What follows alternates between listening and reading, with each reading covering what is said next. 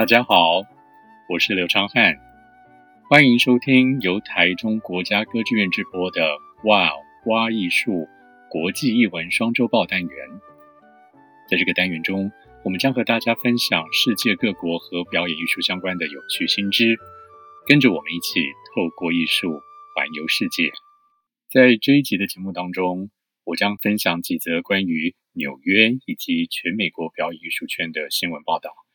从这些新闻内容当中，我们可以对目前美国剧场生态环境里所谓的非盈利模式以及商业模式的市市场动态，呃，获得一些第一手的资讯。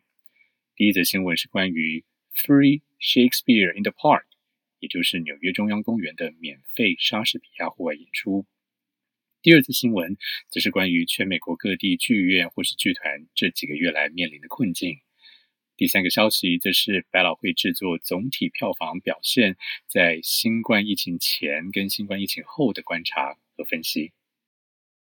首先，在分享第一则新闻之前呢，我想要跟大家分享一个在美国纽约的一个剧团，这个剧团名字叫做 Public Theater，中文翻作公共剧团。Public Theater 的历史可以追溯到一九五四年，也就是将近七十年前。关于这个团体，听众朋友们其实可以在网络上找到不少资讯，但我想要在这里画的重点是，这是一个非营利组织模式经营的剧团。他们一开始成立的主要目标呢，只是每年定期举办莎士比亚工作坊。没几年之后呢，他们推出了首出原创音乐剧，英文名字叫做《Hair》，啊，中文就翻成毛发。那这出音乐剧《Hair》从一九六七年在外百老汇的规模开始，一路演到百老汇上的剧院，到现在不仅在全美国各地，甚至在英国都还有很多机会会看到大小不一的制作。那这个公共剧院 （Public Theater） 另外一个身为剧场人，包括台中歌剧院的许多听众朋友们可能更有印象的作品，其实就是《Hamilton》汉米尔顿这个音乐剧。那同样的，这个制作也是从外百老汇的规模一路演到百老汇上的剧院。他们在百老汇上开幕的那一年，不仅得到了东尼奖的十六项提名，并且获得了十一项大奖。他们不仅在二零一五年百老汇开演，演到现在依旧一票难求。那这个制作的全美巡回版本也几乎是场场爆满。观众们可不要忘记了，我刚刚画的重点是，这是公共剧院 （Public Theater）。一个非营利组织，但你们应该可以稍微猜想或想象一下，这个剧团靠着这些举世知名的作品，其实是有可能不停的获利的。那接下来要讲到的这个新闻呢，就是公共剧团这个团体在今年七月透过媒体对外分享的一些消息，这是关于 Public Theater 公共剧院。最为人知的年度节目企划，也就是他们每年夏天在纽约中央公园里面一个叫做 Delacorte 户外环形剧场举办的免费莎士比亚经典剧作。那这个每年固定都会在夏天上演数十场的制作呢，在人们的口中就是 Free Shakespeare in the Park。如果听众朋友有机会来到美国，或者在网络上搜寻的时候，都可以搜寻 Free Shakespeare in the Park。通常你就会找到这个在纽约中央公园里面进行的演出制作。那这个年年轰动的传统呢，不仅六十年来持续免费提供给大家，不管是纽约当地或者是来自世界各地观众观赏，有许多家喻户晓的电视电影明星也都曾经受邀受过公共剧团的安排或邀请来参加这个免费的莎士比亚户外环形剧场的演出，让每一场。大约一千八百位来自全世界各地的观众，免费近距离目睹他们的精湛演技。那这些演员包括梅丽史翠普、艾尔帕西诺，或者是摩根费里曼等等。那在今年暑假，公共剧院在免费莎士比亚户外剧场准备的剧目呢，其实有两个，一个是由哈姆雷特改编的《To Be or Not to Be》这个制作，另外一个是由透过暴风雨。这个经典作品改编而成的音乐剧。那如果听众朋友们其实在这个节目这一集节目播出的时候还来得及抢到机票，或者是有兴趣飞一趟来纽约的话，其实还有可能看到这个独特的音乐剧制作《暴风雨》。那非常值得来一趟的原因，不仅因为这个《暴风雨》是音乐剧版，而且这个音乐剧版其实是有许多当年领衔主演。汉密尔顿》这个音乐剧的原班演员领衔演出。那另外一个更值得大家飞一趟来看的原因呢，是因为如果你今年不来看这个免费的莎士比亚户外演出，明年就看不到了。那看不到户外演出是为什么原因呢？观众朋友可能会猜想，是不是又有个新冠疫情引发的经济萧条？其实不是，原因是因为公共剧院并没有关闭，并没有关门，他们只是因为想要在德拉库尔特 （Delacorte） 这个剧场进行整修。那因为这样子的计划，他们计划会暂停莎士比亚的演出制作安排，会一路停到大概十八个月，所以下一次再看到这个户外莎士比亚的演出呢，免费演出就应该要等到二零二五年了。那这项翻修计划，媒体报道总共经费高达美金七千七百万。OK，就是美金七千七百万，大家可以再乘以三十，看台币是多少。那这七千七百万当中，其中四千一百万是来自于纽约市政府，另外一百万是来自于纽约州政府，剩下呢，其实还有三千多万的资金来源。在新闻报道当中使用的字眼是 privately funded，也就是说，这些三千多百万的美金的资金是要靠这个剧团、公众剧团这个非盈利机构自行募款。那这又牵扯到我回来刚刚画的重点了，就是听众朋友们可以想象一下，一个非盈利组织需要花多少时间、花多少精力，才能透过自行募款来募到美金三千多万？那我们在思考这个问题的时候呢，我们先来听听这第二条新闻，我来跟大家分享。在今年的七月中，还有七月底，《纽约时报》发表了两则报道。第一则的重点呢是纽约当地的知名剧团或是场馆的裁员的状况。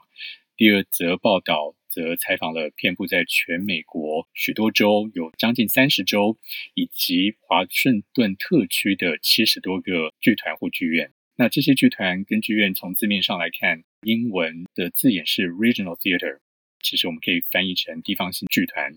但实际上呢，Regional Theater 这个名词，这个专有名词，在美国剧场圈里面指的其实是只要是纽约百老汇剧院以外的剧团，都有可能是叫 Regional Theater。也就是说，不管你的这个剧院或剧团是不是在纽约，只要你不属于纽约百老汇登记的剧院，都可以被称作 Regional Theater 地方剧院。那这些团体不论是自己经营场地，或是长期租借剧院，他们都会规划年度的时间表、年度表演时间表，定期扮演剧目。那这些剧团或者是场馆，不管他们的大小，也不管他们的经营方式，绝大部分都是在联邦美国联邦税法上具有非营利组织的身份。所以他们除了卖票收入或是卖周边商品的收入，他们绝大部分的资金来源靠的就是来自各地的捐款。那这七十多个剧团或剧场，在这些剧团剧场当中任职的许多高层人士，透过了七月份这个《纽约时报》的采访报道，他们分享了许多他们在新冠疫情之后面临的经营困境。简单来说呢，就是。其实还蛮算是一片愁云惨雾的，因为他们其中包括了有些单位裁员裁了百分之十，有些裁员裁了百分之二十，有些甚至得被迫停业。在营运上能够持续经营的一些单位呢，他们总体的制作数量跟去年相比之下也少了两成，也就是打了八折。那预计会被他们搬上台执行的演出制作呢，在演出场次跟参与演出的演员人数上，也都比往年的制作来的少了很多。比方说，以往可能一个制作有十个、二十个演员，接下来这一年度呢，他们可能就是安排三个、五个，或是两个，甚至一个人的戏剧制作。其实这些高层人士的分享，原因主要是包括经营的成本提高，而且政府在疫情当中进行的补贴也已经中断了。在接下来呢，在另外一个比较重要的原因，是因为观众消费习惯已经改变了，包括越来越多人不喜欢交通来往，不管是不是因为他们对环境或者是卫生有所顾虑，或者是他们已经习惯了养成习惯，就是在家看节目，不管是线上电视电影，或是在线上转播的剧场节目，这些生活习惯的改变，都让这些非盈利模式为生的团体难以招架。虽然呢，这七十多个受访团体大部分都处于纽约市以外，但是就像我刚刚说的，就连在纽约市区的团体，也有可能是在这些受到影响、受到波及的团体之一。那我们刚刚提到，在中央公园准备进行七千七百万改进计划的这个公共剧团，他们其实这个剧团在上半年就已经炒了一大堆的鱿鱼，总共算起来是炒了五十个职员。也就是他们总员工人数的百分之十九。那另外一个有不少台湾听众朋友们可能认识的一个场馆叫做 BAM Brooklyn Academy of Music。那这个 BAM 这个团体跟单位呢，也就是下一波艺术节的制作单位跟演出场地，这个单位呢，也在今年上半年裁员了百分之十三。根据 Public Theater 就是公共剧院的这个团体的艺术总监的说法呢，他们认为。这样的景气并不是代表了生死关头，说这个剧院会面临完全的倒闭。毕竟他们认为剧场的历史几乎跟人类的文明史一样久，所以他们大部分高层采取的态度就是，无论如何，不管经济多么的萧条，或是剧场的观众的行为如何转变，剧场高层就是得想办法见招拆招，过渡难关。那虽然我本人也可以理解。那些经年累月募来要拿来整修剧院的经费，跟要付给员工的薪水的经费，其实不能混为一谈。但是我们其实看到这个消息说，哎，公众剧院要花七千七百万大兴土木改善剧院，但是我们其实也可以想想，这百分之十、百分之十三、百分之二十的员工不得已被得要回家吃自己的这些表演艺术从业人员。这样子的两个消息相比之下，其实听众们可以想象也蛮吊诡的。那这两消息让听众朋友听了之后，可能会有一点匪夷所思。但是我们想象的是，同样是非盈利机构，为什么有些单位在这个节骨眼上还是有能力大兴土木，继续改善他们的剧院？那有些不得已还是得透过裁员，甚至得暂停营运呢？这搞不好是很多学习艺术管理的朋友们都已经有研究过的细节。那我今天在节目当中，其实就呃透过下一个消息，以蜻蜓点水的方式跟听众朋友分享，即使是非盈利的组织，也有可能在透过商业市场的操作，来让自己有蛮多的收入来源。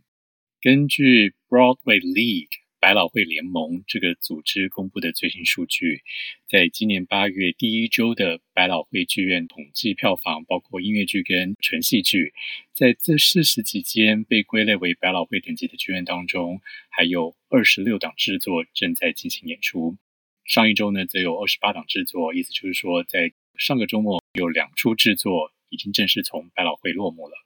那在八月第一周，这二十六档制作有演出的这六十档制作当中呢，所有的票房收入加总为美金三千万出头一点，